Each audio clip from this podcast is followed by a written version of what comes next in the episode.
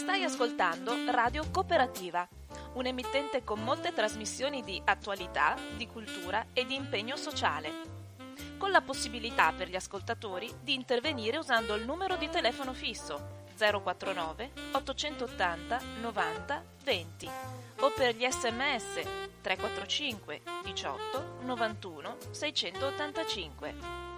Nessuna interruzione pubblicitaria perché non dipende da alcuno sponsor commerciale. Radio Cooperativa si regge sul lavoro volontario di conduttori e amministratori e vive con la generosità di ascoltatori e soci che l'aiutano finanziariamente. Per farlo basta collegarsi al sito www.radiocooperativa.org che contiene tutto quello che può essere utile per sostenerla.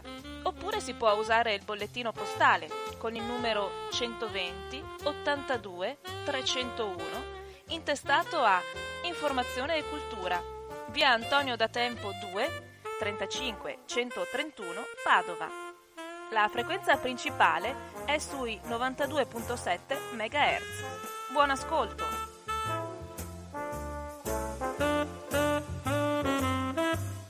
Un cordiale buongiorno a tutte le persone sintonizzate su Radio Cooperativa.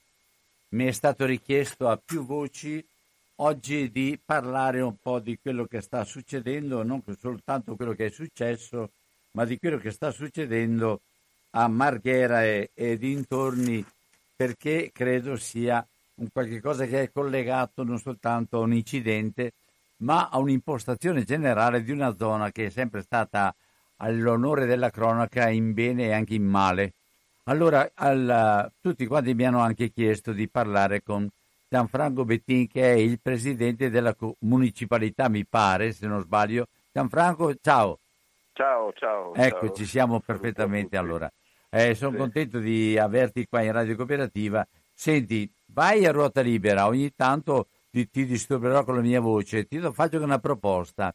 Io sì. penso che sarà interessante ascoltare anche i cittadini, però certo. tu non, non, sei nella possibilità di farlo perché non credo di avere lo strumento per ascoltare radio cooperativa in questo momento, ma faccio una, poi una sintesi verso la fine e tu concluderai la, la trasmissione.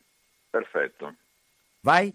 Da dove partiamo? No, dimmi tu. Bah, Guarda, senti. Partiamo da quello che è successo ecco, partiamo dai fatti. venerdì e poi lo, lo, raccordiamo al quadro più generale. Se poi eh, parla anche un po' più forte, ma va bene. Sì, sì, sì, alzo la voce, sono al telefono.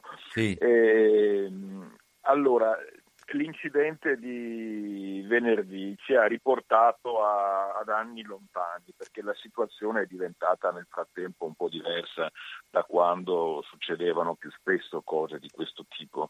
Eh, Marghera di oggi è piuttosto diversa da quella di 15-20 anni fa c'è molto meno peso dell'industria chimica, ci sono di più altre attività, è cresciuta l'economia legata al porto, e attività diverse della chimica sono cresciute nel frattempo, però c'è ancora una presenza significativa di industrie chimiche. Alcune si sono evolute e hanno condizioni di sicurezza migliori di, di una volta eh, e anche sono più moderne complessivamente. Altre invece, come dire, trascinano quella vecchia storia anche nei nostri tempi.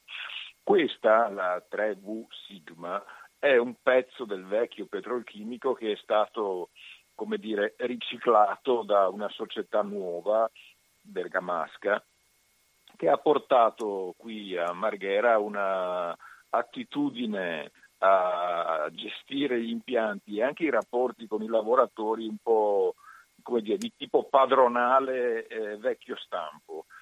Al punto che quando i lavoratori nei due anni che abbiamo alle spalle hanno ripetutamente segnalato problemi di sicurezza negli impianti, problemi di supersfruttamento del lavoro eh, con eh, dipendenti costretti a fare straordinari invece che assumere persone e dividere il lavoro fra più persone, quindi non solo occupare più gente ma anche farla lavorare in condizioni migliori sia di sicurezza che di tempi di lavoro, eh, hanno reagito con eh, durezza eh, fino a denunciare i lavoratori che segnalavano problemi di sicurezza, compreso sicurezza dell'impianto antincendio.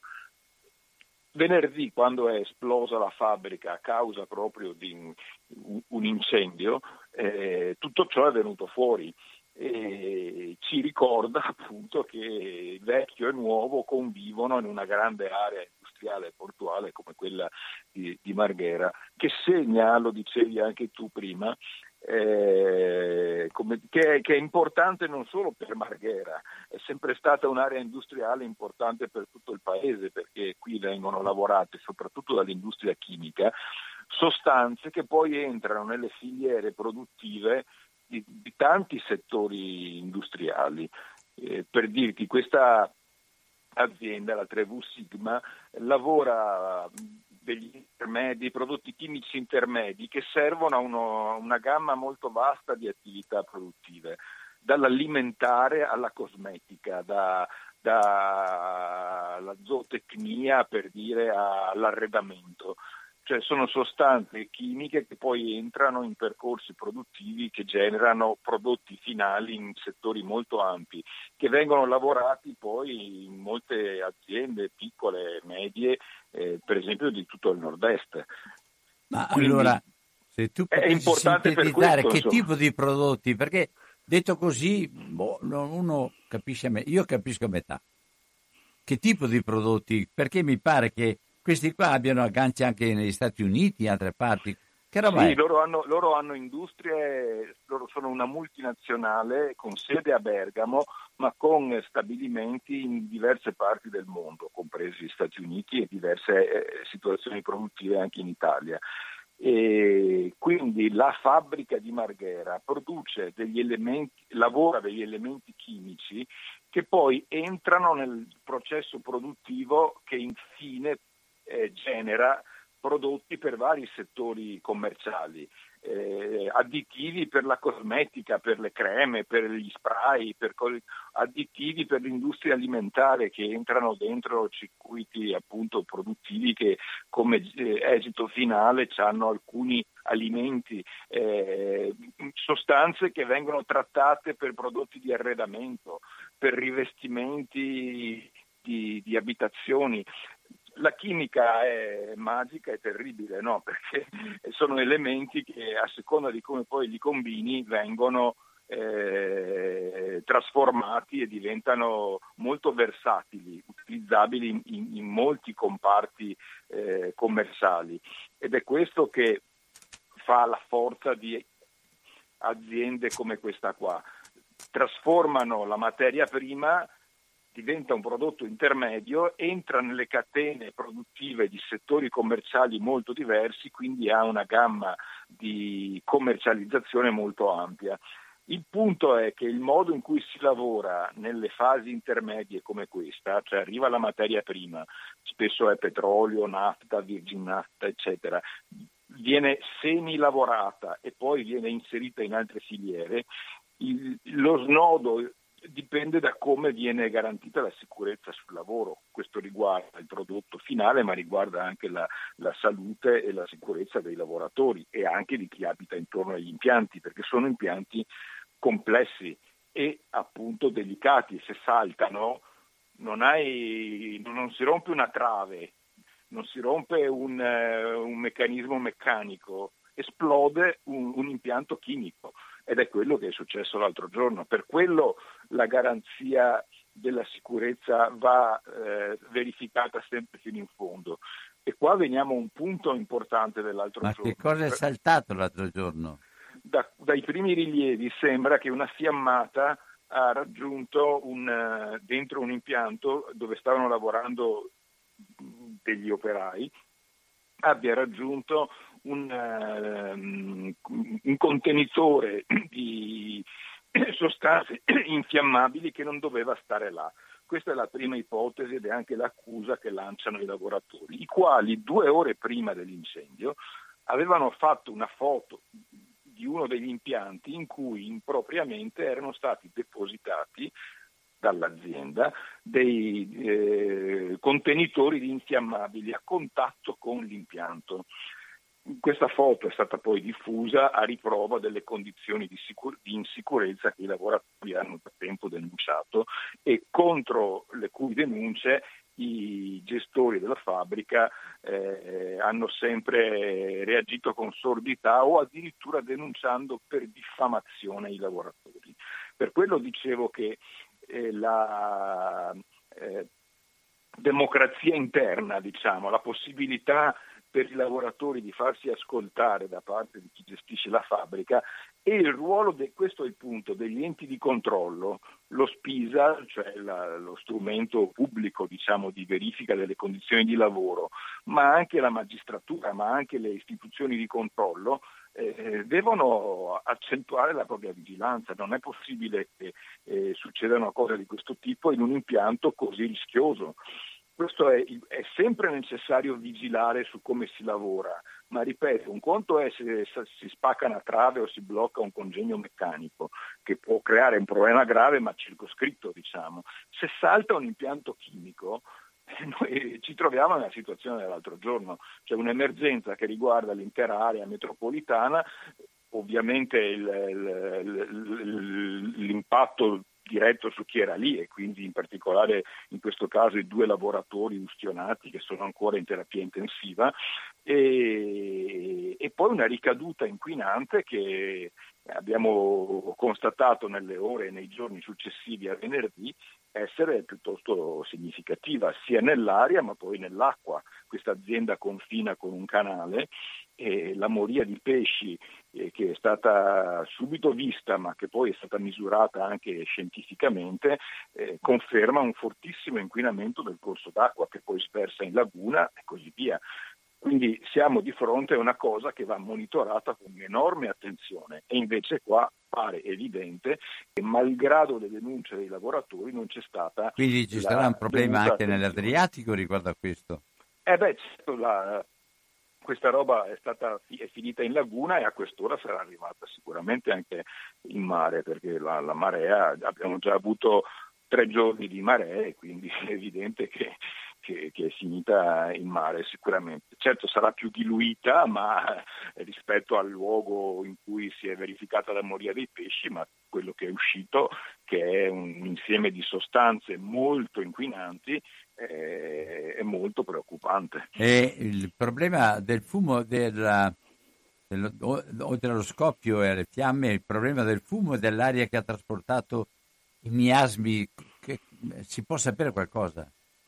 Eh, ARPAV ha fatto due report su questo e dice che non siamo usciti dai limiti di sicurezza, mentre conferma che nell'acqua invece siamo molto usciti dai limiti di sicurezza, peraltro era impossibile negarlo, lo si vedeva a occhio nudo con quei pesci, con centinaia, migliaia di pesci morti che galleggiavano nei, nei canali e, che, e anche nella, nella, laguna prospicente.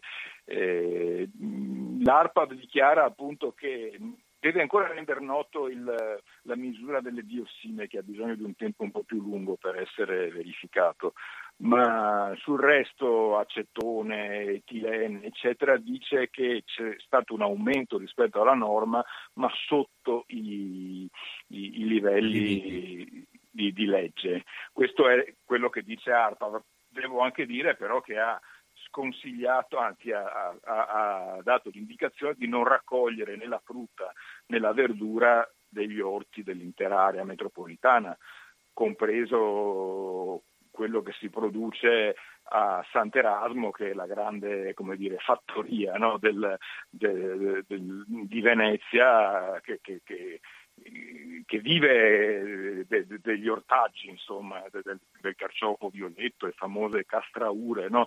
Tra l'altro questa è la stagione perché tra aprile e maggio eh, le, le castraure, cioè i germogli dei, dei, carciofi che sono una prelibatezza e che sono anche una fonte importante di reddito per quell'isola, è stato consigliato di non raccoglierli. Quindi per le ricadute di ciò che i fumi, la nube eh, nera ha trasportato. Quindi vuol dire che l'evento è stato impattante in ogni caso, insomma, anche dal punto di vista di ciò che c'era nell'aria, non solo nell'acqua e negli immediati dintorni del, del, dell'impianto dove appunto si sono avute ovviamente le maggiori, più intense ricadute. Uh, attualmente la situazione allora è di, di una zona, diciamo, piena di rovine e piena di, come dire, abbandonata. Parli dell'intera area di Marghera? Come? Parli dell'intera area di Marghera? No, no, no, dell'intera area che ha preso gli, ah, quella della, le fiamme. Della, della fabbrica. L'impianto, la, la, fabbrica è quasi completamente inagibile, distrutta perché l'incendio scoppiato in prossimità di uno dei due depositi ha poi coinvolto prima il secondo deposito di, di, di materie prime, eccetera, e poi ha riguardato l'intera, praticamente l'intera eh, filiera produttiva, quindi gli, gli impianti della, della fabbrica che sono bruciati, quindi la fabbrica è ferma e adesso bisogna capire se riprenderà a lavorare, in quali condizioni, quale sarà la sorte dei circa 60 lavoratori che occupa, più i lavoratori delle imprese che, che chiamavano in base alle necessità. I due lavoratori, uno romeno e uno indiano che sono rimasti ustionati, che oggi sono in terapia intensiva, uno a Padova e uno a Verona, eh, il giovane indiano un po' più grave, sono appunto dipendenti di ditte di appalto. Eh, quindi la sorte dei 60 dipendenti diretti più di, dei dipendenti che lavorano in queste cooperative dipenderà ovviamente da, da cosa deciderà di fare l'azienda e, e, se potrà riprendere e appunto a quel punto dovrà farlo in condizioni di estrema sicurezza evidentemente. Quindi oggi la, quella produzione lì è ferma. E tu eh, guardando un po', accennavi all'inizio che qualcosa si è fatto e che si è rivisto un pochino, ma che rapporto esiste fra la produzione, i rischi e il mantenimento di quell'area ancora senza una soluzione, diciamo, ottimale? Per esempio, le grandi navi in quella zona cosa fanno? L'ipotesi di collocare le grandi navi della crociera che oggi fanno scalo alla stazione marittima, cioè a Venezia, è una di quelle che è in campo no? per risolvere la questione dell'impatto ambientale delle navi su Venezia e anche sulla laguna. È un'ipotesi molto contestata anche noi qui a Marghera con la municipalità, non la condividiamo per vari motivi. Eh, venendo alle questioni di cui stiamo parlando adesso, si capisce che una grande nave che eh, portasse migliaia, con migliaia di eh, passeggeri e altre migliaia di lavoratori a bordo, eh, collocata in un canale industriale in prossimità di impianti a rischio come questo, immaginatevi cosa avrebbe potuto succedere in una situazione del genere. E il luogo in cui è stata immaginata la nuova stazione marittima per le navi da crociera spostata appunto a Porto Marghera eh, è un luogo eh, che è vicino a impianti a rischio classificati come tali secondo le direttive Seveso cosiddette, quelle che eh, valutano la pericolosità degli, dei, dei, singoli impianti industriali quindi è totalmente sconsigliabile anche per questo motivo. Non è l'unico motivo, ma certamente è un motivo molto forte per consigliare lo spostamento delle grandi navi nella zona industriale in prossimità di impianti così pericolosi come abbiamo visto l'altro, l'altro giorno. E per il resto è una zona industriale in grande trasformazione che ha, appunto, lo dicevamo all'inizio, elementi di novità e di sicurezza e vecchie permanenze di realtà che, che sono ancora molto, molto, pericolose, come abbiamo visto appunto pochi giorni fa. Eh, ci sono situazioni che anche nel settore chimico si sono evolute e hanno rinnovato la propria presenza anche acquisendo una nuova giovinezza diciamo, di mercato, competitività e ci sono altre cose che invece sono molto simili a quelle di un tempo. Il grosso delle vecchie realtà pericolose è stato chiuso. Non c'è più il fosgene, non ci sono più le, le produzioni di CVM, non ci sono più le cose che per eh, alcuni decenni hanno caratterizzato Porto Marghera come uno dei posti delle realtà industriali più pericolose del mondo. Molte di queste cose non ci sono più. Al loro posto o si sono insediate delle attività diverse in piccola parte oppure ci sono terreni abbandonati e inquinati che andrebbero bonificati per cui servirebbe appunto un forte investimento di bonifica, rigenerazione ambientale, restituzione dei territori o Ma alla adesso, comunità o a nuove attività. Quando parlavi adesso accennavi a questa eh, fabbrica che mh, è zona, nella zona intermedia ma che comunque ha a che fare poi con tutto quello che è la, la tecnologia della, della, plastica e di tutto quello che è co, co, collegato a questo. Secondo te potrebbe essere un'occasione per ri, rivedere questo discorso riguardo alla plastica, visto che tutti quanti dicono che bisogna superarla, che bisogna non continuare ad andare per quella strada, eccetera. Secondo te che tipo di proposta si potrebbe fare o che voi pensate di fare anche voi là che siete in zona riguardo a questo tipo di produzione? Perché è una produzione che tira a livello economico, ma va, è, è la strada per andare avanti così o bisogna cambiarla? No, bisogna, bisogna cambiare la, la frontiera della stessa industria chimica oggi, quella più avanzata, eh, è quella della cosiddetta chimica verde, e cioè delle trasformazioni chimiche che utilizzano invece che ehm, dire, mh, mm, materia prima fossile, sostanzialmente il petrolio, o sintetica artificiale derivante comunque dal petrolio che, usano, che usa materia prima di origine naturale, eh, vegetale normalmente. E la frontiera Ma nuova è una quella. frontiera possibile? È, è realistica? È, o rimane, o rimane una, un, un più desiderio? No, no, no, no, è già in atto. Dipende. Per esempio, visto che è già in atto, dove? Per esempio vi sono impianti della stessa filiera chimica in Sardegna che lavorano così. Per esempio nella stessa Porto Marghera la raffineria dell'Eni, che un tempo appunto utilizzava materia prima di origine fossile, adesso si è evoluta, la, loro la presentano un po' pomposamente come bioraffineria perché utilizza materia prima di origine vegetale. Lo fa un po' eh, andando a eh, incidere sull'economia dei paesi produttori e quindi in parte sottraendo materia prima eh, destinata all'alimentazione, eh, dichiara che utilizzerà sempre meno questi prodotti vegetali e sempre più prodotti vegetali derivanti. Quali sono da... questi prodotti, se puoi accennare a qualcuno? Insomma, è biomassa, biomassa, ah, biomassa sì. sì. Sì, biomassa e quindi utilizzano, utilizzano quello. Insomma, eh, eh, alcune fabbriche non qui usano l'olio di colza per dire, no? proveniente dall'olio di palma, altre utilizzano eh, scarti de, della, de, produ- della, produzione agricola che, che, è ovviamente la strada principale, la strada migliore, quella che, che non sottrae diciamo, materia prima alla, all'alimentazione umana no, o anche animale, ma utilizza gli scarti delle produzioni agricole, delle coltivazioni, oppure produce apposta del materiale che non è destinato del, dei prodotti che non sono destinati all'alimentazione per eh, alimentare invece l'industria chimica che da vecchia, vecchio stile diventa una cosa, una cosa nuova. Questa frontiera è totalmente alla portata, infatti in varie parti del mondo si sta realizzando. In Italia c'è un ritardo di investimento.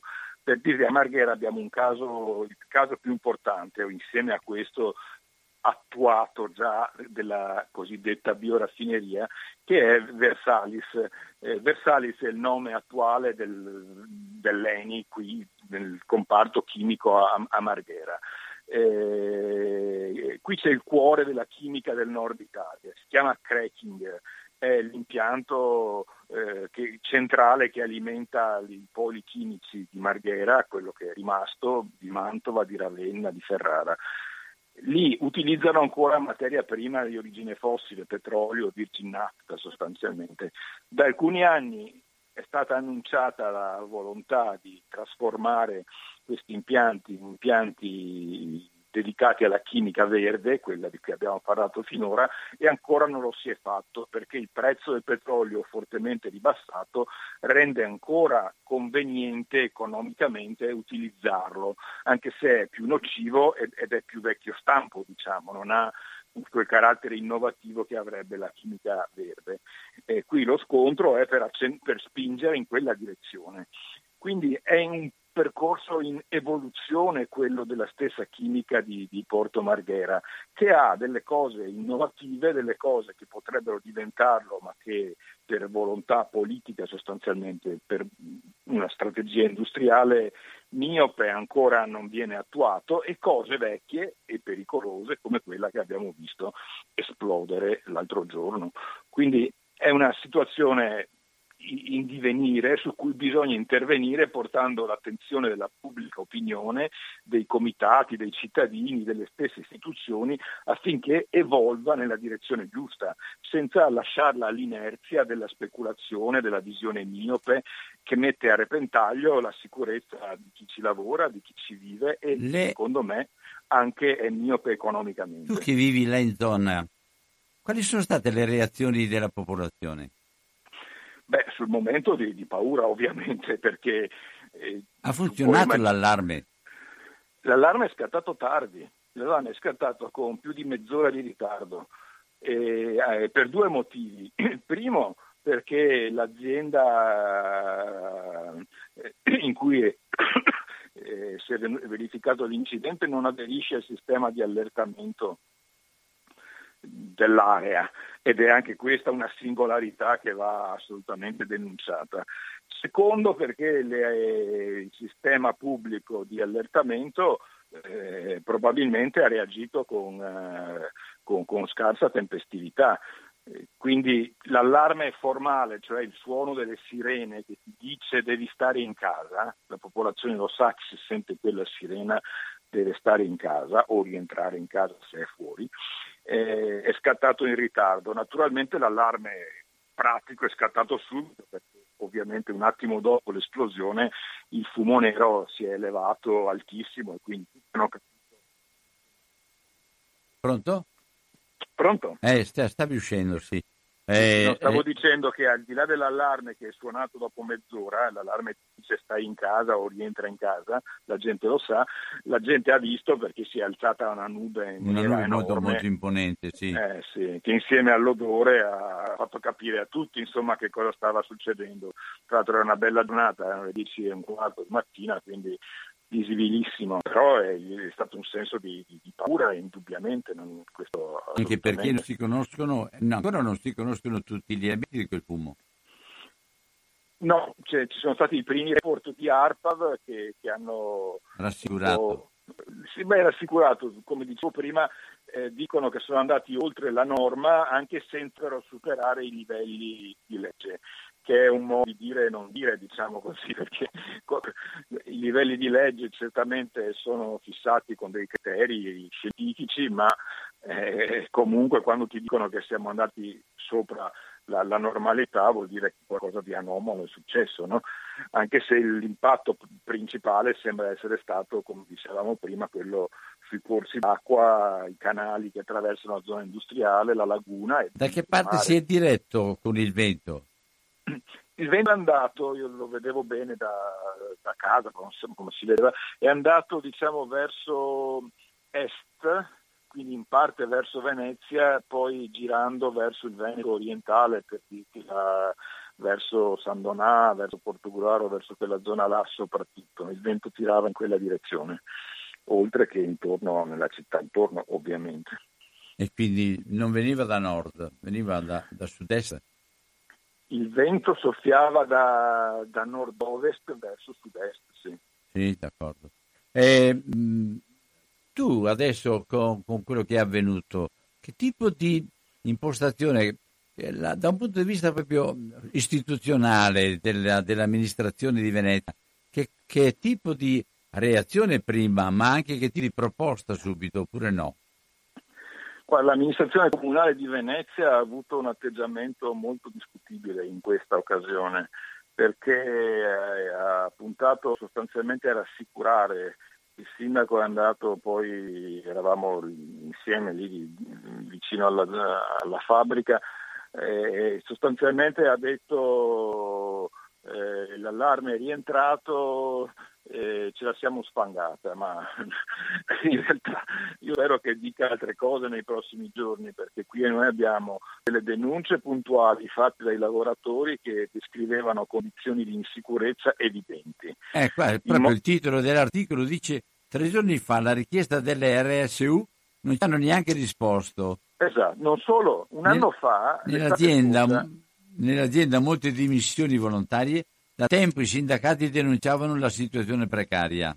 Sì, l'anno scorso hanno fatto uno sciopero i sindacati, quella fabbrica, denunciando l'insicurezza delle condizioni di lavoro e anche dell'impianto antincendio denunciavano le condizioni di, a cui erano costretti a fare straordinari molto oltre quello che potevano sopportare perché l'azienda non voleva assumere altri lavoratori e quindi dividere la fatica tra più persone, oltre che a creare più posti di lavoro naturalmente, no?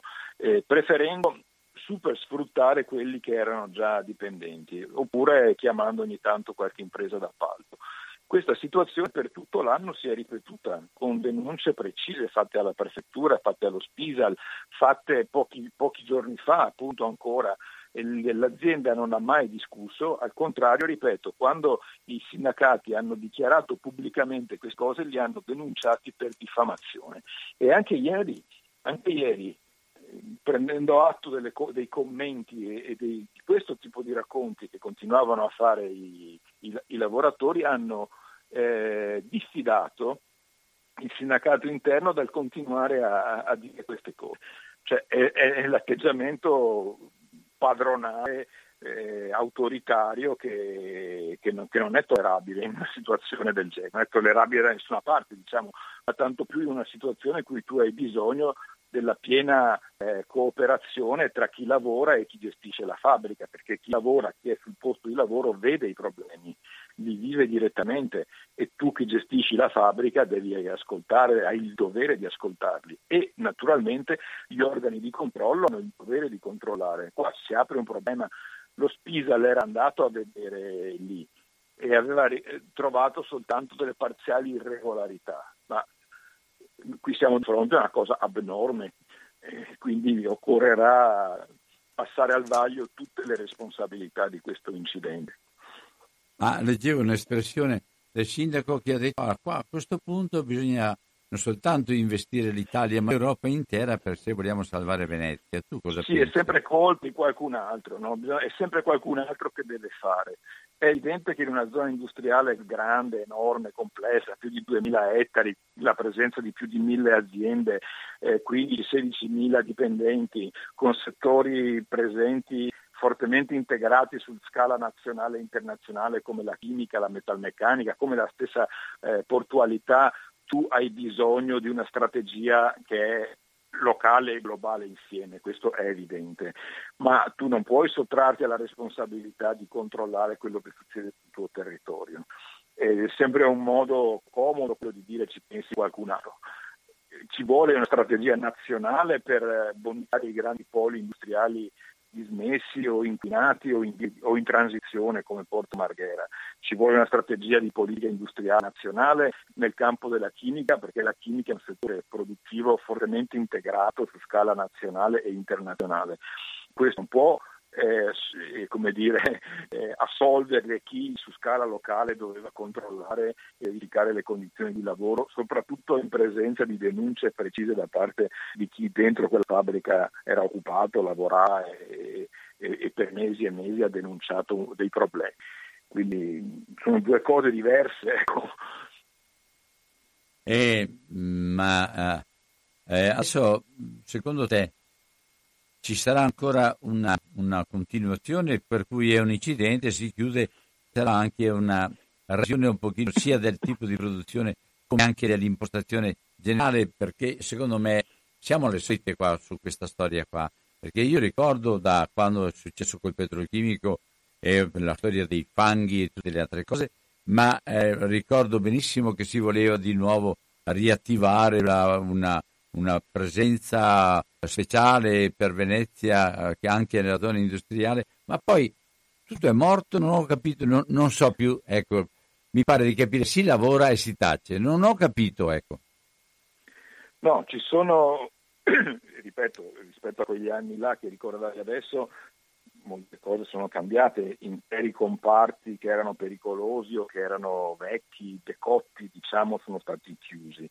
Le produzioni più pericolose non ci sono più, sono state eliminate o sono state sostituite e, e quindi la situazione è diversa. Resta una grande zona industriale con un'articolazione al proprio interno di attività importanti, vi ricordavo prima i numeri, insomma un'estensione enorme eh, che al proprio interno c'ha canali, linee ferroviarie, strade, di tutto, c'ha un migliaio di aziende presenti, la maggior parte eh, una volta erano grandi, adesso sono più piccole o medie, con alcune realtà più grandi. C'è una grande realtà portuale al proprio interno, sono cambiate diverse cose. Permangono però delle situazioni legate al passato. Sono i terreni abbandonati e inquinati, sono alcune vecchie fabbriche che hanno rattoppato la propria attività e stanno tirando avanti. Citavo prima il caso di Versalis, del cracking, cioè il cuore del, della parte chimica, e alcune altre che si sono invece rinnovate e che, e che hanno una vita nuova. Quindi è una realtà troppo grande per essere eh, raccontata con un solo carattere, perché ha tanti caratteri al proprio interno. Eh, quindi va letta, eh, diciamo così, quasi punto per punto.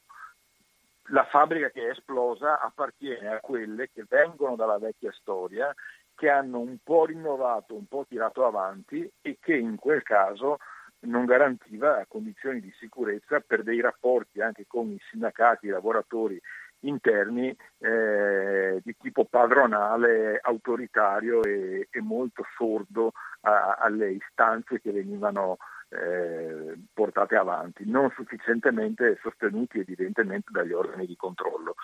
Quindi quando parliamo di Marghera bisogna stare attenti a non pensarla con gli occhi di una volta né eh, a circoscrivere il nostro sguardo sulla singola eh, questione che di volta in volta magari attira la nostra attenzione, perché ripeto c'è di tutto, ci sono i grandi cantieri, ci sono le, le, le, un comparto agro, agroalimentare molto importante, ci sono le industrie legate appunto alla metalmeccanica molto molto moderna, ci sono parti del, della chimica che si sono rinnovate e parti, e parti no. C'è tanta roba dentro, oltre alla grande realtà del porto, a tutta la parte dell'energia, il ciclo, insomma ci sono tante cose.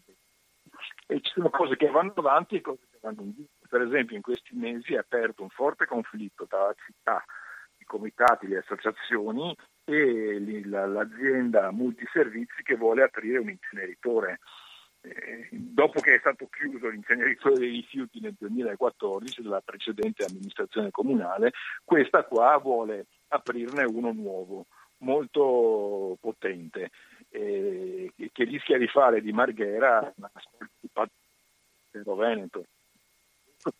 E allora anche là, quindi siamo sempre dentro a movimenti e a valutazioni economiche e anche l'inceneritore credo abbia da un punto di vista tecnico una, una grande fortuna, da un punto di vista di resa, eh, di resa per i comuni o no? Potrebbe, ma eh, l'impatto ambientale sulla salute lo rende fortemente sconsigliabile. Certo, ed, è per, ed certo. è per, questo che... Ma c'è anche che uno se... scontro diretto, c'è stato anche, mi pare, proprio sull'inceneritore, con opzione sì, zero è, e qualche altro. È uno scontro che dura da, da, da quando è spuntata questa idea, cioè circa un anno fa eh, anche come municipalità di, di Marghera la, per tutto l'anno scorso abbiamo convocato diverse assemblee su questo e siamo in linea con i comitati, con i movimenti che, che, conte, che contestano questa proposta che tra l'altro rischia invece nei prossimi giorni di fare un passo avanti purtroppo perché la Regione ha convocato la Commissione regionale di valutazione di impatto ambientale che potrebbe dare il via libera a questo progetto. Sabato c'è stata una manifestazione dei comitati contro questo progetto, noi stessi come municipalità abbiamo rilanciato la, la nostra critica proprio due giorni fa con una, un'altra riunione e, e, questo scontro è molto aperto perché ci riporterebbe indietro. Nel 2014 eh... è stato chiuso l'inceneritore qua, uno dei pochi casi in Italia e adesso ne vogliono aprire un altro ancora più grande, quindi eh, riportando la storia indietro, o meglio, deviandola in una direzione sbagliata. E quindi siamo sempre alle solite, insomma, da una parte eh, l'ambiente. Eh, come vedi tu questo coronavirus, ambiente e cambiamento sia a livello produttivo come a livello di relazioni e di, di atteggiamento, sia a livello anche di scelte nuove? Tu parlavi prima della plastica, la strada, la strada del green ma un green reale, come la vedresti? Sì. Beh, bisogna distinguere tra appunto quello che tu chiami adesso il green reale e il green fasullo, no? Perché eh, certo. molte, molte, produzioni che non sono per niente green gli mettono il timbro e fingono che sia green, no? Per continuare come prima con una specie di riverniciata, no? si chiama greenwashing, no? cioè una, un, lavaggio verde di cose che invece restano sporche come, come prima. E, ma anche la, la vicenda del coronavirus, per esempio, tra le cose ancora, molte cose sono da chiarire, ma tra, una delle cose chiare è che sicuramente in luoghi fortemente gravati da inquinamento ambientale in cui patologie respiratorie o, o di altra natura sono fortemente connesse alla situazione ambientale, l'arrivo di un virus come questo è agevolato no? perché trova terreno fertile nella fragilità delle condizioni ambientali e delle condizioni di, di, di salute delle persone. Quindi è un motivo in più, no? cioè una cosa arcaica no? come un'epidemia si presenta nei tempi moderni colpendo fortemente in zone che la, la, le patologie della modernità hanno reso più fragili. No? Questo ci dovrebbe appunto far riflettere ulteriormente sulla necessità di risanare dall'inquinamento, dalle fonti inquinanti, dai processi produttivi inquinanti, eh, quei luoghi che, che risultano in presenza di potenziali appunto, agenti patogeni co- come questo ancora più esposte. Quindi occorre una grande eh, riscoperta della necessità di rigenerare i nostri ambienti, di contrastare ciò che li degrada e, e, e li inquina e li rende appunto più fragili. No? Questa è, come, è, è, è, è, l'altra parte della riscoperta della sanità pubblica. No? La sanità pubblica, la sua grandezza, la sua necessità è stata eh, riscoperta da tutti no? in questa eh, epidemia, perché abbiamo capito che dove era stata meglio difesa eh, dove la medicina era territoriale oltre che ospedaliera ed era diffusa territorialmente e nelle eh, strutture ospedaliere era ancora solida, non era stata privatizzata, non era stata chiusa, dove questo modello ha tenuto ci siamo difesi meglio da, dall'epidemia. Si pensava che non succedessero più queste cose, no? invece è successo e questo ci ha ricordato la necessità, la fondamentale necessità di avere una sanità pubblica molto forte. Altrettanto dobbiamo riscoprire la necessità di avere delle difese ambientali solide, una consapevolezza ambientale solida di risanare i guasti che un secolo di sviluppo industriale sconsiderato ci ha, ha consegnato, questa eredità patologica, drammatica che, che, abbiamo sulle spalle e che dobbiamo risanare la terra, l'acqua, l'aria, no? perché scopriamo che appunto ci rende più fragili. Tra l'altro è una straordinaria occasione di, di lavoro, di creare un'economia eh, nuova, pulita, fondata sulla eh, rigenerazione dei territori, delle nostre città.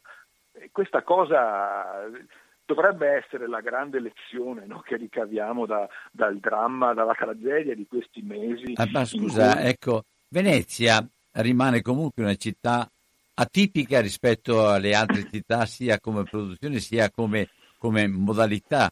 Venezia è fondata sui grandi rapporti che arrivano da tutta la gente che viene a Venezia. Come è stata vissuta questo periodo di silenzio, di isolamento, di chiusura delle varie attività e, e quindi anche del turismo? Beh, la, l'economia di, della città storica, soprattutto ma ormai di tutta l'area metropolitana, che dipendeva in particolare dal turismo e che è una grande parte dell'economia locale, è finita in ginocchio. Tra l'altro è finita due volte in ginocchio perché prima il, il, 12 a novembre c'è stata la grande mareggiata no, che ha sconvolto la città e ha eh, destrutturato le attività e ha reso quindi impossibile eh, continuare il modello no, incentrato sul turismo perché la città era impraticabile per quel motivo. Appena si era tirata un po' su, appunto attorno a Carnevale, quando con, eh, aveva ricominciato a venire la solita folla dei turisti, eh, è scoppiata la pandemia e quindi tutte le attività sono state sospese, passando bruscamente, drammaticamente da un eccesso di turismo che, ha, che, crea a sua volta un sacco di problemi, no?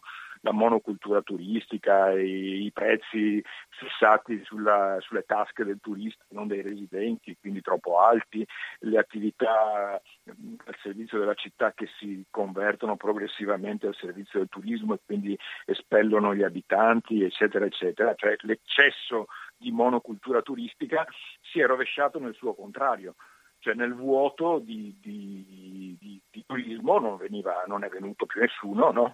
e, e, quindi tutte quelle attività e dunque buona parte dell'economia della città si è fermata e questo pone un problema perché appunto molta gente che lavora di questo eh, è passata all'eccesso opposto, quindi occorrerà ricostruire con misura eh, anche questo settore economico evitando di ripetere gli errori del passato, però nel frattempo oggi c'è l'emergenza di chi non ha più avuto sostanzialmente un reddito e questo crea un, enorme problema ed è una delle cose che proprio in questi giorni di ripartenza cosiddetta eh, bisogna valutare con, con, grande, con, grande, attenzione, insomma non, non c'è dubbio.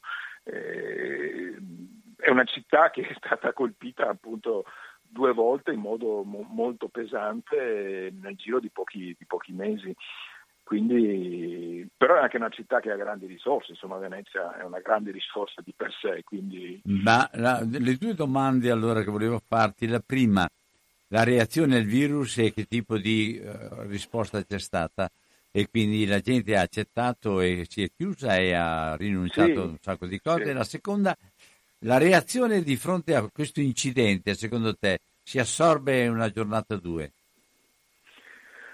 Allora, la, la, al virus la città ha reagito come, come, tutta l'Italia più o meno, insomma, come specialmente le zone del nord più duramente colpite, molto consapevole che bisognava rispettare le nuove regole e difendersi, quello era quello che potevamo fare, però ha cominciato presto a porre anche il problema della ripresa in termini di sicurezza perché eh, ovviamente come dicevamo poco fa il contraccolpo sull'economia locale, cioè sulle possibilità di lavorare, eh, soprattutto venendo dopo l'altro trauma della grande mareggiata di novembre è stato, è stato fortissimo. Quindi disciplina sicuramente c'è stata, la gente è rimasta in casa, eh, però sente la necessità di ricominciare a vivere naturalmente rispettando le nuove regole perché non si può fare altro e provando a sfruttare le potenzialità che comunque questo territorio ha, che sono certo legate al turismo ma anche ad altre attività sia industriali che culturali, pubbliche, eccetera. in questo quadro anche la risposta all'incidente dell'altro giorno è stata abbastanza tipica, soprattutto nella zona di terraferma, di chi conosce questa situazione.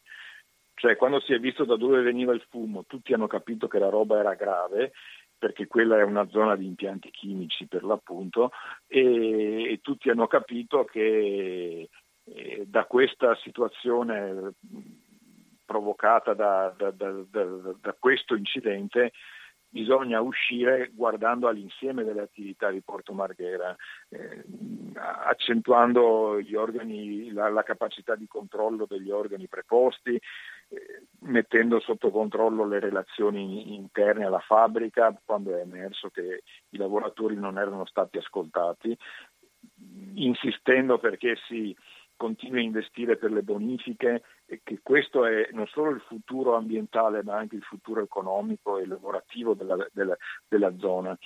Diciamo è una realtà che ha una visione abbastanza eh, consapevole dei problemi, quindi c'è stata sicuramente sul momento una reazione emotiva, sia per quanto riguarda il discorso dell'epidemia, sia nell'occasione specifica dell'incidente, perché sono cose che ti colpiscono anche emotivamente.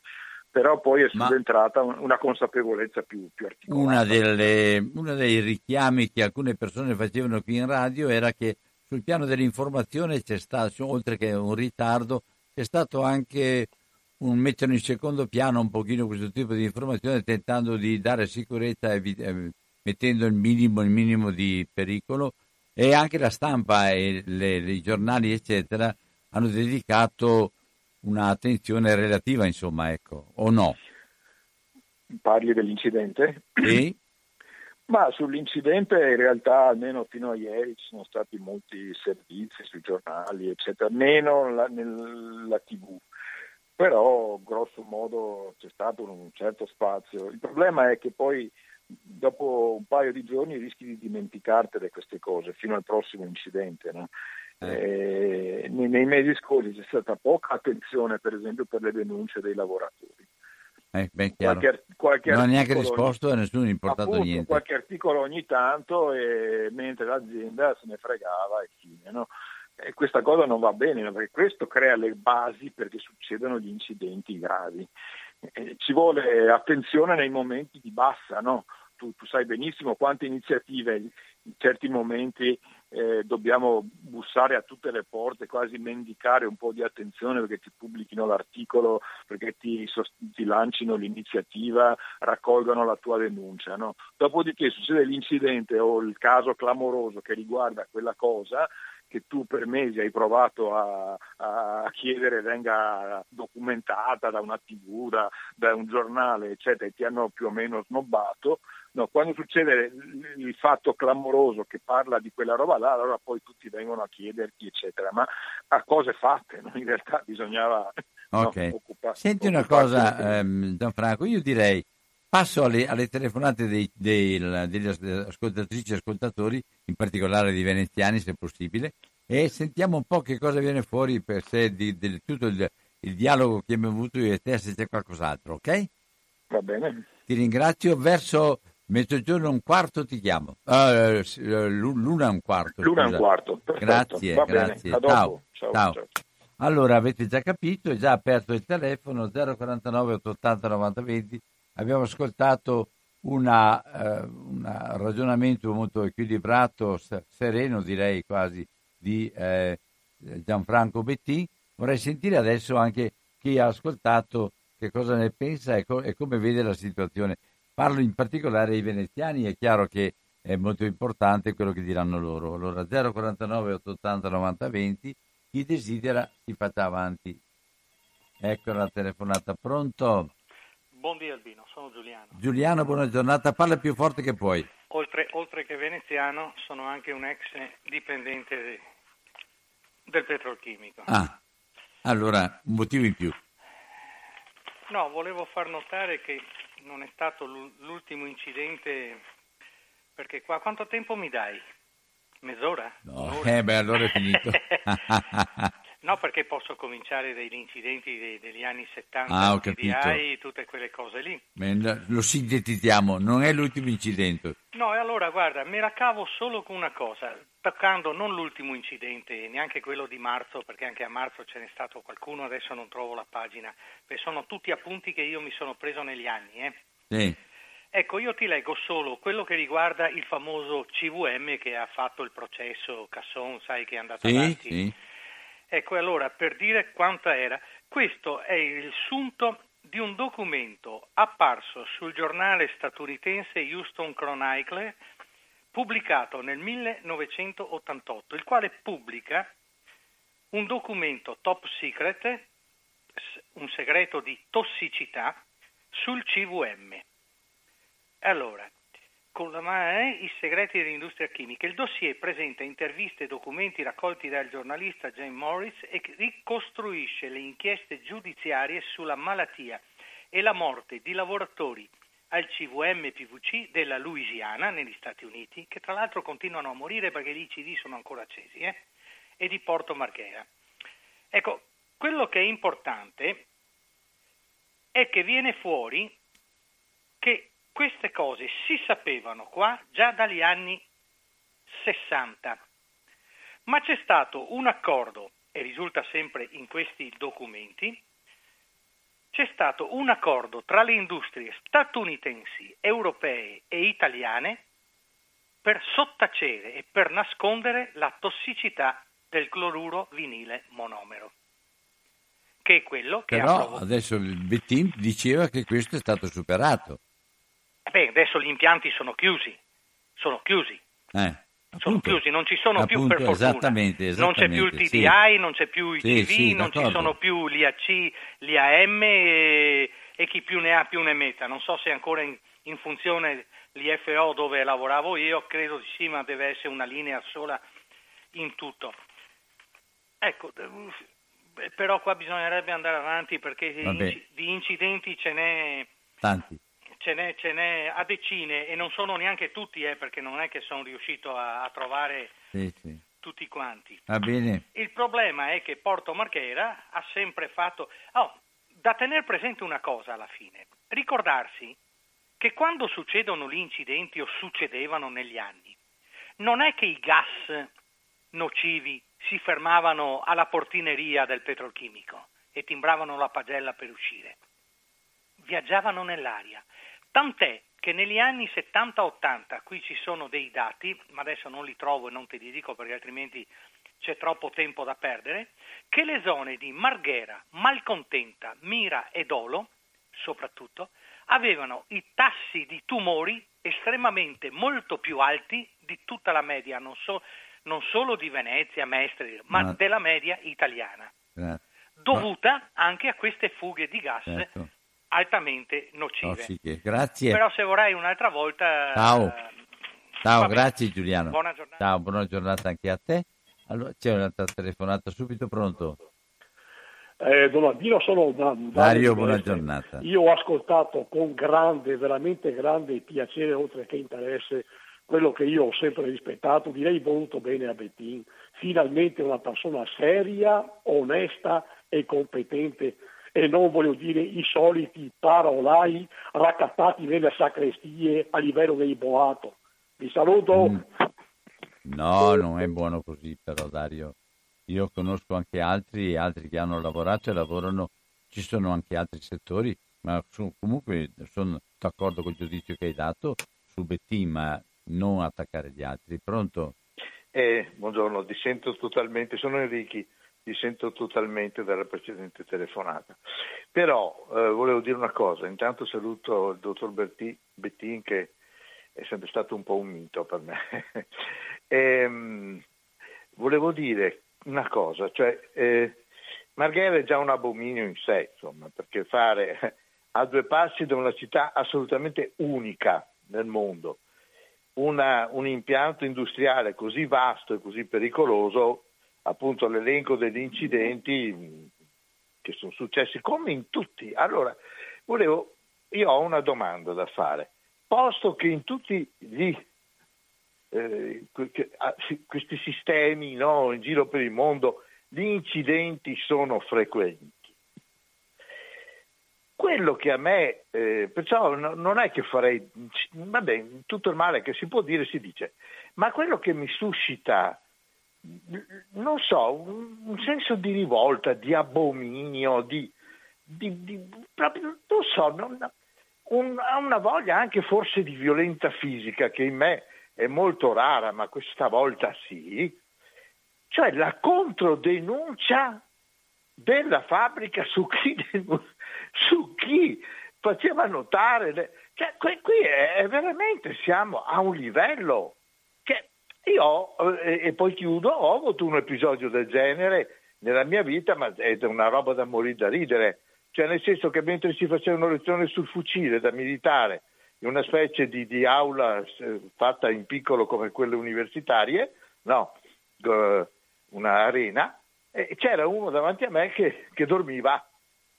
Allora gli ho battuto sulla spalla, gli ho detto guarda che se se ne accorge eh, ti, ti- ti- manda in, in- in guardina. Oh, fa- fa- fatti, fatti i cazzi tuoi. Eh. Dopodiché lui si è riaddormentato e poi è stato beccato, se l'è presa con me. Dice, sei stato tu a, far, a dire, a, a, lì c'era il caporale che insegnava, sei stato tu a dirglielo, hai, hai capito? Cioè, vabbè, qua è una roba da morire da ridere, era un povero bovaro, in, coglione, scusi il termine, eh, eh, e pazienza, ma che dei dirigenti si comportino così. Io dico, ma per via di legge è possibile cacciargli una, cat- una gatta buia e buttare via la chiave? Grazie. Allora, e dargli da queste chiavi da buttare via. Allora, sempre 049 880 90 20, pronto? Ciao Albino, Piero, buona giornata. Piero, buona giornata. Ma io penso una cosa, che sono d'accordo con tutto quello che sta dicendo perché sono persone preparate, addirittura uno ci ha anche lavorato, perciò meglio di lui. Però una, una, così, Parla forte bene. perché non si capisce niente. Parla più forte. Senti meglio? Meglio sì. Eh, ma quando questi operai hanno fatto delle denunce e sono state a loro volta denunciati, cioè voglio dire, i giudici, chi ha, chi ha accolto in Procura della Repubblica, chi ha accolto le querele, è una persona un po' che ne capisce? O, o cosa? Cioè, porto come un esempio, Veneto Banca è fallita, botte di miliardi a tutti, la, l'avvocato della Veneto Banca era la Ghedini Ippolita, moglie del procuratore della Repubblica dalla Costa. E aveva tutti i faldoni di Veneto Banca. Cioè, ma questi giudici che raccolgono una denuncia all'Ilva, quando la Gabanelli ha fatto il servizio su Rai 3 all'Ilva, quando ci sono stati tutti questi morti e continua a esserci un lazzaretto tipo olocausto, mi sembra che è venuto fuori che c'erano dentro i preti, la CGL, destra, sinistra, tutti quanti. Cioè la frammentazione delle responsabilità. Ma gli, oper- sì, gli operai, bravi, poveracci, hanno fatto la denuncia, ma i PM che, hanno, che hanno, hanno, hanno recepito la denuncia e hanno ricevuto una controdenuncia dalla proprietà, lì il tribunale cos'è? Il mercato delle vacche? O questi giudici sono delle persone? Perché poi allora cerco di capire come mai chi si sporca le mani, questura, carabinieri, poliziotti che prendono sputi, pugni offese, votano a destra e i giudici tutti a sinistra perché hanno una vita un po' più agiata. Perché le informazioni bisogna anche girarle dall'altra parte, non sempre vedere da quello che fa comodo capire. Magari questo è il mio punto di vista, siccome ci raccontiamo che siamo sempre in democrazia, penso che abbia dimora anche il mio pensiero, che è il pensiero di molte altre persone Buono. che ovviamente Radio Cooperativa non l'ascoltano più. Grazie, ciao, grazie. ciao, buona giornata anche a te. Allora, ho capito per quanto riguarda il problema, da, ho, qua, ho anche un articolo, ma non, è, non, non mi pare sia arrivati al confronto con i giudici. Pronto? E ciao Albino, parla Marco. Marco, buona giornata. Allora, io le cose, stando anche quello che ha detto Giuliano, sono cambiate eh, rispetto agli anni 70 e via dicendo, che se vi ricordate bene eh, c'è stato un aereo, mi sembra si chiamasse Argo 16, che era caduto a pochi metri, era stato un attentato, si è saputo dopo dei servizi segreti israeliani, comunque era caduto a pochi metri, mm, centinaia di metri da il Flosgene, dove facevano il Flosgene, sarebbe stato un disastro. Quindi le cose vengono anche dal cielo. Eh, adesso non so esattamente, però magari Bettin ce lo potrà spiegare. Ma mh, mm, dico questo, ci sono delle città, Venezia divisa dalla laguna da Porto Marghera, poi c'è Marghera e Mestre, mettiamola tutto insieme, più Mira e Dolo e via dicendo. Se succede un incidente e via dicendo, bisogna guardare dove va il vento e quindi io credo che dovrebbe anche, si dovrebbe anche pensare che le cause a seconda delle sostanze chimiche siano anche se non immediatamente eh, eh, eh, possono creare ulteriori malattie, perché, ma se non muori subito è difficile poi, poi trovare la causa. Detto questo, sull'inceneritore, come ha spiegato che ce l'hanno tolto, adesso ce lo rimettono più potente, vedi, questa è la stessa cosa che ti sto dicendo. Alla fine conta soltanto gli interessi economici, perché sappiamo benissimo, e lo sai tu meglio di me, e Bettina anche, che questi inceneritori non è che non producono niente, ci dicono che non producono niente di sostanze, eh, chiamiamole velenose inquinanti, ma producono. Vi saluto, ti saluto, buona giornata. Buona giornata anche a te. Allora, sempre 049 880 90 20, pronto? Eh, ciao Aldino, eh, sono Marco da Marghera, quartiere Catene di Labona. Eccomi qua. Allora, io nell'84, nell'estate, tra luglio e agosto dell'84, morì mio zio al petrolchimico di Porto Marghera. Era, tra l'altro, eravamo insieme in vacanza al campeggio del Cavallino con la sua famiglia e la, e la nostra famiglia, insomma, i miei genitori e i nostri fratelli.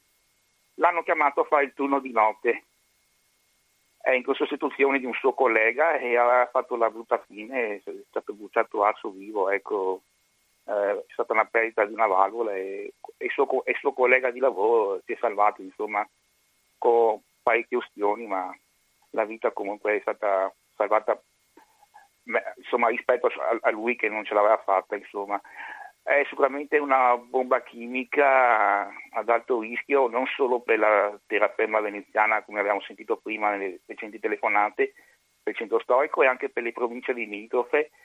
Quindi eh, è anche qua è, è, è, è, allarmante il fatto che le sirene sono scattate mezz'ora dopo ecco, questo ci fa pensare eh, io sono a fianco delle maestranze dell'RSU di questa fabbrica di Malcontenta perché hanno fatto delle denunce diverso tempo e non sono stati ascoltati, anzi addirittura a loro volta sono stati denunciati per diffamazione. Ecco. Continua anche la politica degli appalti, dei subappalti purtroppo e la, non, ecco, la salute e l'ambiente non viene al primo posto purtroppo, solo l'economia e la produttività. Ecco. E poi un'altra cosa, prima di concludere, Gianfranco Bettini sa che lui, essendo presidente della municipalità di Marghera, il nostro caro sindaco le vuole depotenziare, anzi l'ha già fatto e non, non tiene in, consider- in seria considerazione le loro opinioni, questi presidenti nei loro quartieri e nei loro territori. Questo non va bene ecco, per, per, per, quello che dovrebbe essere ecco, per, la, per, il benessere dei nostri quartieri, della nostra eh, gente. Ecco. Grazie. Ciao, grazie Albino, a te ciao, Marco, ciao. buona giornata anche a te. Sempre, facciamo una, ancora una telefonata. Pronto? Sì, ciao Albino, sono Manuel da Treviso. Sì. Oh, niente, volevo fare una domanda veloce. Mi sembra, forse ho letto proprio nell'articolo di Bettin di sabato sul manifesto, che questa azienda che è stata coinvolta nell'incidente durante la pandemia non ha mai chiuso. Ecco. Non vorrei aver capito male, ma siccome poi so che ha la sede a Bergamo e Bergamo è una delle province che ha avuto più morti, insomma mi sembra che questo la dica lunga anche su quella che è la politica aziendale nei, nei confronti dei lavoratori. Ecco, volevo se Bettina mi conferma questa cosa per capire meglio. Insomma. Va Ciao, bene.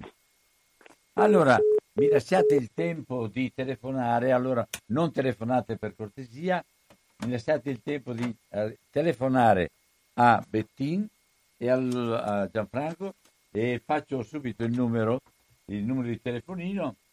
Allora faccio immediatamente, anche perché è un numero è abbastanza veloce. Vediamo se mi riesce al primo colpo oppure no. Eh, sono ancora qui che aspetto. Sì, funziona, funziona. Allora, pronto? Sì. Ciao Franco, ci sei? Sì, sì. Allora, senti una cosa velocissimo allora.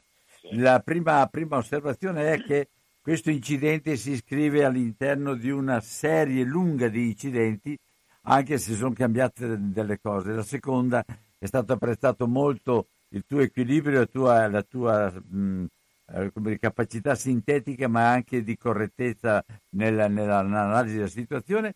La, la, invece ha, ha, ha, fatto sorpresa un attimo questo fatto che gli operai e i sindacati hanno fatto una richiesta di eh, mettere a posto la sicurezza E di fronte a questo non ho ottenuto neanche una risposta. Qualcuno anche ha parlato, ma questa cosa è andata in mano ai giudici oppure no?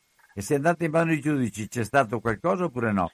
L'altro, l'altro punto era eh, il fatto che la, la Venezia è una città così unica, così originale e così delicata che è un peccato mettersi a fianco una realtà anche produttiva, importante, ma così pesante e così rischiosa. L'altro elemento ancora, eh, scusami se vado tutto di fila, poi fai quello che vuoi. L'altro elemento è che le due domande, la prima che prevale sempre l'economia e la produttività e la seconda domanda è, la te, due domande, la seconda domanda è ma tra sede, il sindaco, diciamo, l'amministrazione comunale nel, sua, nel, sua, nel suo vertice e i rapporti con le municipalità, esiste collaborazione in, in unità di intenti oppure ancora siamo allo sco- al livello di diventare tutti i padroncini della politica e, e, e rimanere eh, alla fine un po' separati gli uni con gli altri? L'ultima domanda che è stata fatta partendo proprio da un tuo articolo sul manifesto sabato scorso, ma l'azienda ha mai chiuso l'attività nonostante il coronavirus, visto che i, i proprietari vengono da Bergamo? Okay. Io credo di aver detto, non so se sei riuscito a tenere presente, sì, ma sì, sì, credo di aver detto le cose sono state messe in evidenza. Allora, la prima domanda che la prima domanda era che, che era una serie, la serie lunga. No? Esatto, sì, una serie lunga, ne abbiamo parlato appunto prima, non sono più gli incidenti, diciamo, del vecchio petrolchimico. Fi, fino a 15 anni fa, l'ultimo grande è stato quello della Dow Chemical nel 2002, lì abbiamo veramente rischiato l'apocalisse. No, dopo, per fortuna, incidenti di quel tipo, anche perché quel tipo di fabbriche è stato chiuso, eh, non si sono più ripetuti. Noi abbiamo finora ogni tanto ancora troppo, diciamo, ma dei, degli incidenti parziali, dei fuori servizio che fanno sì che si buttino nelle torce, si sfiatino le produzioni, eccetera, oppure appunto purtroppo incidenti come quello dell'altro giorno, che ci dimostrano, come dicevamo prima, che occorre andare ancora più avanti nel senso della sicurezza, chiudere le cose che vanno chiuse e riconvertirle quelle riconvertibili. Soprattutto però che occorre vigilare, non è intervenuto nessuno per rispondere a un'altra delle domande. Di fronte alle denunce degli operai non, interven- non, è intervenuta la magistratura, ha fatto un sopralluogo lo Spisal che è l'ente che controlla sui luoghi di lavoro le condizioni, ma ha rilevato solo cose parziali, probabilmente con una certa superficialità. Quindi bisogna insistere da questo punto di vista sulla sicurezza per la sicurezza dei lavoratori e dei cittadini e anche di una città, appunto, come diceva un'altra domanda, così singolare, unica come Venezia. È chiaro che cento anni fa, quando hanno collocato un'enormità come Porto Marghera dall'altra parte della laguna, però a pochi a un tiro di schioppo, diciamo, da Venezia, non sapevano esattamente quello che facevano, eh, pensavano di, ave- di, allontanare le produzioni industriali da una città in cui sarebbero state pericolose e, e hanno poi realizzato quel modello di sviluppo senza tener conto della sicurezza dell'ambiente, delle persone e della città medesima. Oggi appunto che sappiamo che i rischi si corrono e sono gravi, occorre lavorare come stavamo dicendo, cercando di riconvertire, di chiudere quello che non è recuperabile e di cambiare modello di sviluppo, trovando forme industriali sostenibili, compatibili con un ambiente di questo tipo. Eh, è un lavoro complesso, a volte va avanti, a volte torna indietro, per esempio parlavamo prima dell'ipotesi di nuovo inceneritore, quella è una roba che ci porta indietro, no? mentre cambiare una produzione, trasformarla da, dalla vecchia chimica a forme sostenibili, di vera chimica verde, oppure passare dall'industria ad attività logistiche, eh, eccetera, significa fare un passo avanti. Quindi è in questa direzione che dobbiamo andare, non nell'altra direzione. Eh, in questo senso anche gli enti locali, il comune, le, le municipalità possono agire, possono svolgere un ruolo Qui non, non c'è collaborazione tra comune e municipalità per una semplice ragione. Marghe- Venezia è divisa in sei municipalità. Le municipalità sono state inventate, allora si chiamavano quartieri, più di mezzo secolo fa, perché Venezia con alcune altre città d'Italia, Milano, Bologna, eh, si sono scoperte città articolate, complesse, quindi bisognava decentrare un po' di poteri per governarle meglio, per rappresentare meglio i cittadini. E sono cresciute in questa dialettica tra un, un comune centrale che fa delle cose e le municipalità, prima si chiamavano consigli di quartiere, che ne fanno, che ne fanno altre, dividendosi i compiti senza sovrapporsi e collaborando. Eh, la, questa cosa a Venezia e solo a Venezia è cambiata nel 2015 quando ha vinto Brugnaro in comune, giunta di destra, e in cinque municipalità su sei hanno vinto eh, forze civiche o di centro-sinistra. Cosa ha fatto Brugnaro? Ha tolto alle municipalità i poteri che avevano sviluppato nel corso di quasi 50 anni e quindi le municipalità sono rimaste senza poteri e, possono soltanto esprimere dei pareri, senza intervenire direttamente, gestendo direttamente come era stato per decenni. Questa cosa che è stata di una violenza, di una prepotenza unica, ha anche sottratto un, un'opportunità, perché è chiaro che se organismi molto vicini ai cittadini, come sono le municipalità, eh, come erano i vecchi consigli di quartiere, possono solo parlare e non operare, eh, tu togli una opportunità insomma, di rappresentare meglio la città. E anche in questa situazione rischi che cooperino meno, che siano meno in grado di dare delle idee, delle, di, di, partecipare al cambiamento che è necessario. Dentro una realtà che è in cambiamento, Marghera è in cambiamento, non dobbiamo pensarla come 10, 15, 20 anni fa questo cambiamento ha bisogno del protagonismo per esempio dei lavoratori, per quello tornando all'incidente non si possono calpestare le loro opinioni, i loro diritti. Fra due giorni sarà il 20 maggio. Il 20 maggio del 1970 è stato approvato quel grande, straordinario strumento di democrazia e di civiltà che è lo Statuto dei lavoratori in Italia. Sono state dure lotte, Ecco, nel cinquantesimo anniversario dello Statuto dei lavoratori noi abbiamo una grande realtà industriale dell'Italia come Porto Marghera, un'industria che calpesta i diritti e le stesse opinioni dei lavoratori. Non è tollerabile questa cosa. Era proprio questo che emergeva dagli interventi. È incredibile questo atteggiamento. Non è, non è, non è tollerabile, non è tollerabile. Chiaro. L'altra cosa, eh, la, la, pandemia e il lavoro dentro la fabbrica. Non ha posto nessun problema. Sì, non, non, si è mai fermata, l'industria non si è mai fermata. Ha sempre lavorato anche nei periodi più intensi della pandemia e credo che questo atteggiamento ci riporti all'atteggiamento non tanto il fatto di non aver interrotto la produzione, perché era comunque disciplinata dalle normative specifiche che erano state emanate in quel periodo, ma proprio l'atteggiamento in generale verso la sicurezza a me ha ricordato il fatto che questa azienda che ha la centrale a Bergamo è una di quelle che anche nei periodi eh, più, in cui più è infuriato la, la, la, la, pandemia nella stessa zona bergamasca eh, avrà spinto per, andare, per continuare a, a, a, produrre come prima. Insomma. C'è un atteggiamento di, eh, irresponsabile nei confronti della sicurezza di chi lavorava e di chi si muoveva. E quindi la, difficoltà ancora.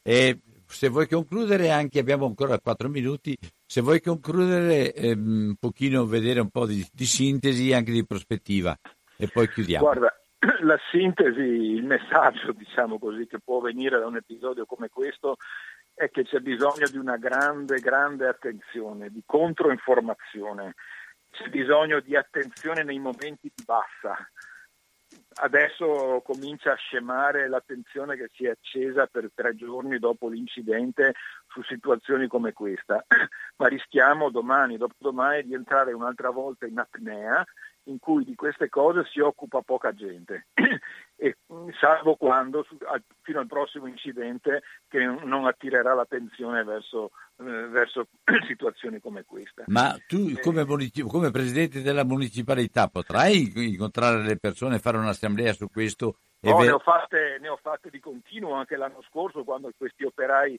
eh, o hanno scioperato o denunciavano, noi c'eravamo ovviamente, eh, ma il punto è che serve un'attenzione più vasta, altrimenti eh, dire, eh, passano atteggiamenti di prepotenza, di irresponsabilità che poi mettono a repentaglio la sicurezza, ovviamente in primo luogo di chi lavora o abita vicino a impianti come questi, ma, ma di tutti coloro che vivono in una realtà molto vasta. Come abbiamo visto l'impatto, le ricadute di questo incidente sono su, su un territorio molto molto vasto, non, ricadute nell'acqua, nella terra, nel, nell'aria e anche sull'economia, perché se per esempio fosse pregiudicato il raccolto di Sant'Erasmo, eh, si perderebbe un pezzo importante dell'economia della città, almeno per questa stagione, che è però la stagione cruciale, dicevo prima. No? Ma c'è, c'è, c'è, c'è, una stanchezza di partecipazione politica secondo te?